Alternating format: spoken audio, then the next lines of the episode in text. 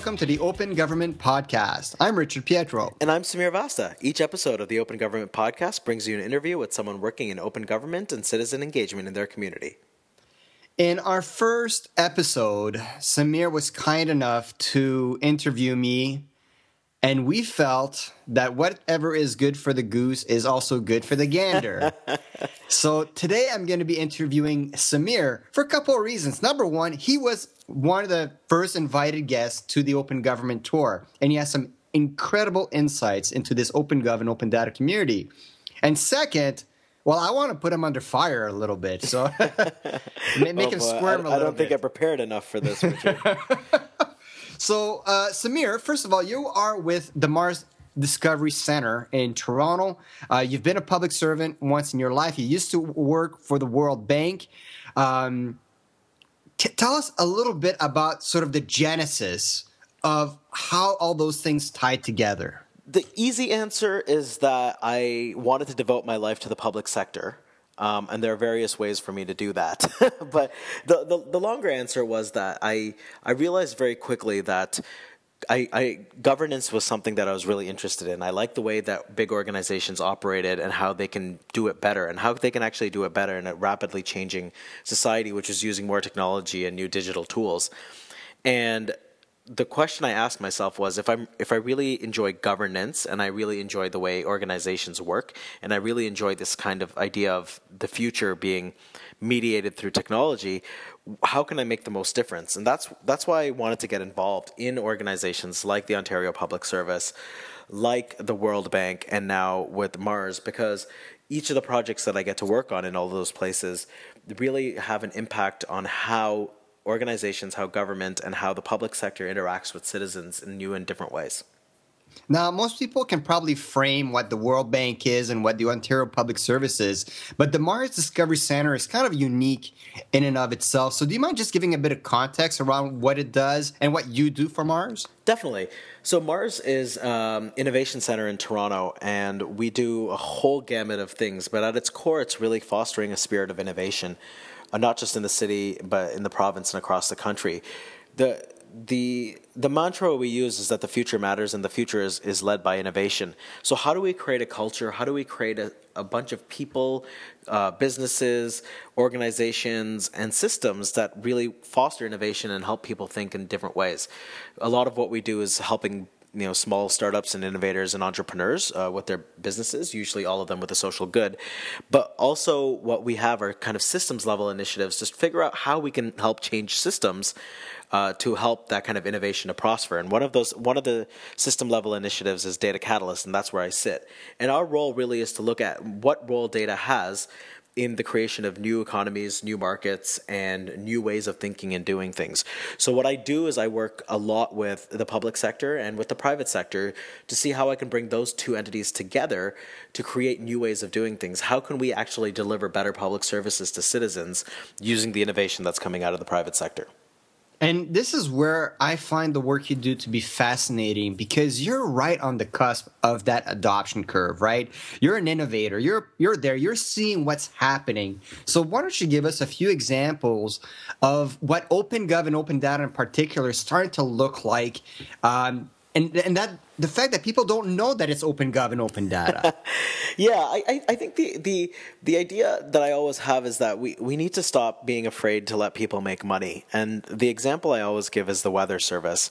Right now, if you look down at your most of your phones, all the listeners, you probably have some application on your phone that tells you the weather.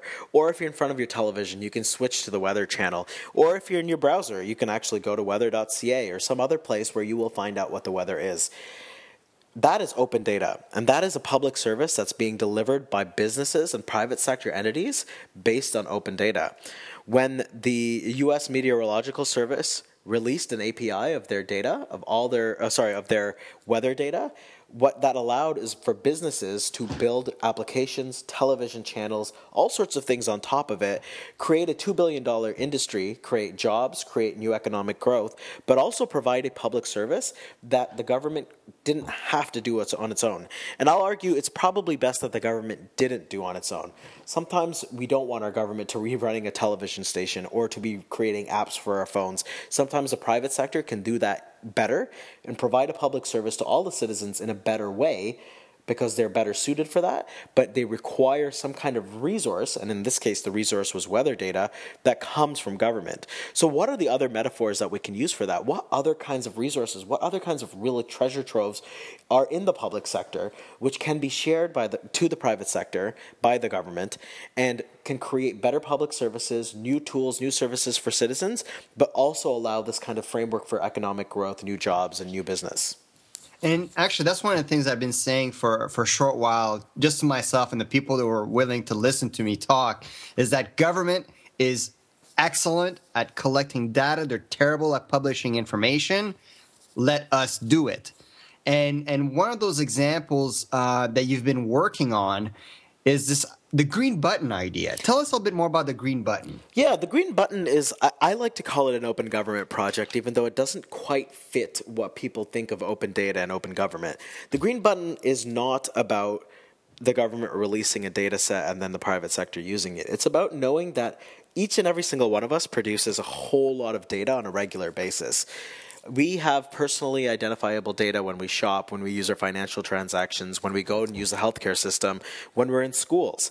And one of the kinds of data that we're creating is that we have smart meters in all our houses. And that data from smart meters goes to a big repository. The utilities use that data to give us a, uh, a bill at the, end, at the end of every month that uses time of use billing. But what else can that data do? Right now, we don't know because that data sits in the repository and consumers don't actually have the control over where it is, even even though it's the data that they've created and it's data about them. So a lot of times government acts as a custodian, acts as this kind of we're going to hold it for you. We're going to keep it in a private private way so your personal information isn't compromised, but nothing else happens with it. Now, what if we gave consumers the power to say, "Well, that's my data and thank you for keeping it in a privacy enabled way, but what I want to do is share it with this application or this service or this Facebook game." And if I'm able to share it with them, I can do interesting things. So one the green button is actually a protocol to allow users, to allow consumers, the people who actually create the data in their smart meter, to say yes, application A or yes, business A, you can access all of my personal uh, my personal smart meter data that's in the repository in a privacy controlled way, so that nothing's being compromised, and it's all according to privacy by design principles. And because of that, you're able to provide me with a service, whether that's helping me manage my bill better or creating a game that lets me my compete with my neighbors to see who can actually have better energy conservation or a new education program in schools to help students understand not just conceptually about conservation but really understand how what they do affects their own conservation in their homes because now they're able to create things that are t- directly related to their smart meter usage. So what it is, it's a way for people to control their own data. So it's not open data, but it's actually personal data used and controlled by citizens. But it's also open government because it's allowing government to do things like conservation and education, all things that they already do, but do it in partnership with the private sector and the citizen themselves. And uh, uh for those people who are having a hard time visualizing the impact, I think GPS was probably the closest thing. Like GPS was this military thing, but now GPS is being used for Foursquare, exactly. right? Like, yeah, and there are a whole lot of uh, other examples of things again that the government has a bunch of data. Like, I, you know, all our maps data essentially were created by my mapping agencies and government, but because they're able to share those, because we we release map files and shape files and tiles um, in the public sector, we release them to the private sector. We're able to create services like Google Maps. They're able to create all sorts of other things that things can sit on top of. And then all of a sudden, it makes our lives as citizens better. And that's because the government is enabling other people, like a platform. They're enabling other people, innovators, businessmen, all of these people to do public services that help us. Now, one of the classic conversations that you and I have had for the last few years. Um, is this idea of how to quote unquote sell open gov and open data to the public, which is you uh, you present the perspective that we, it sort of got, has to be sold to the public from an economic perspective, and I take more the values side of that argument. We're not going to have time to talk about that today.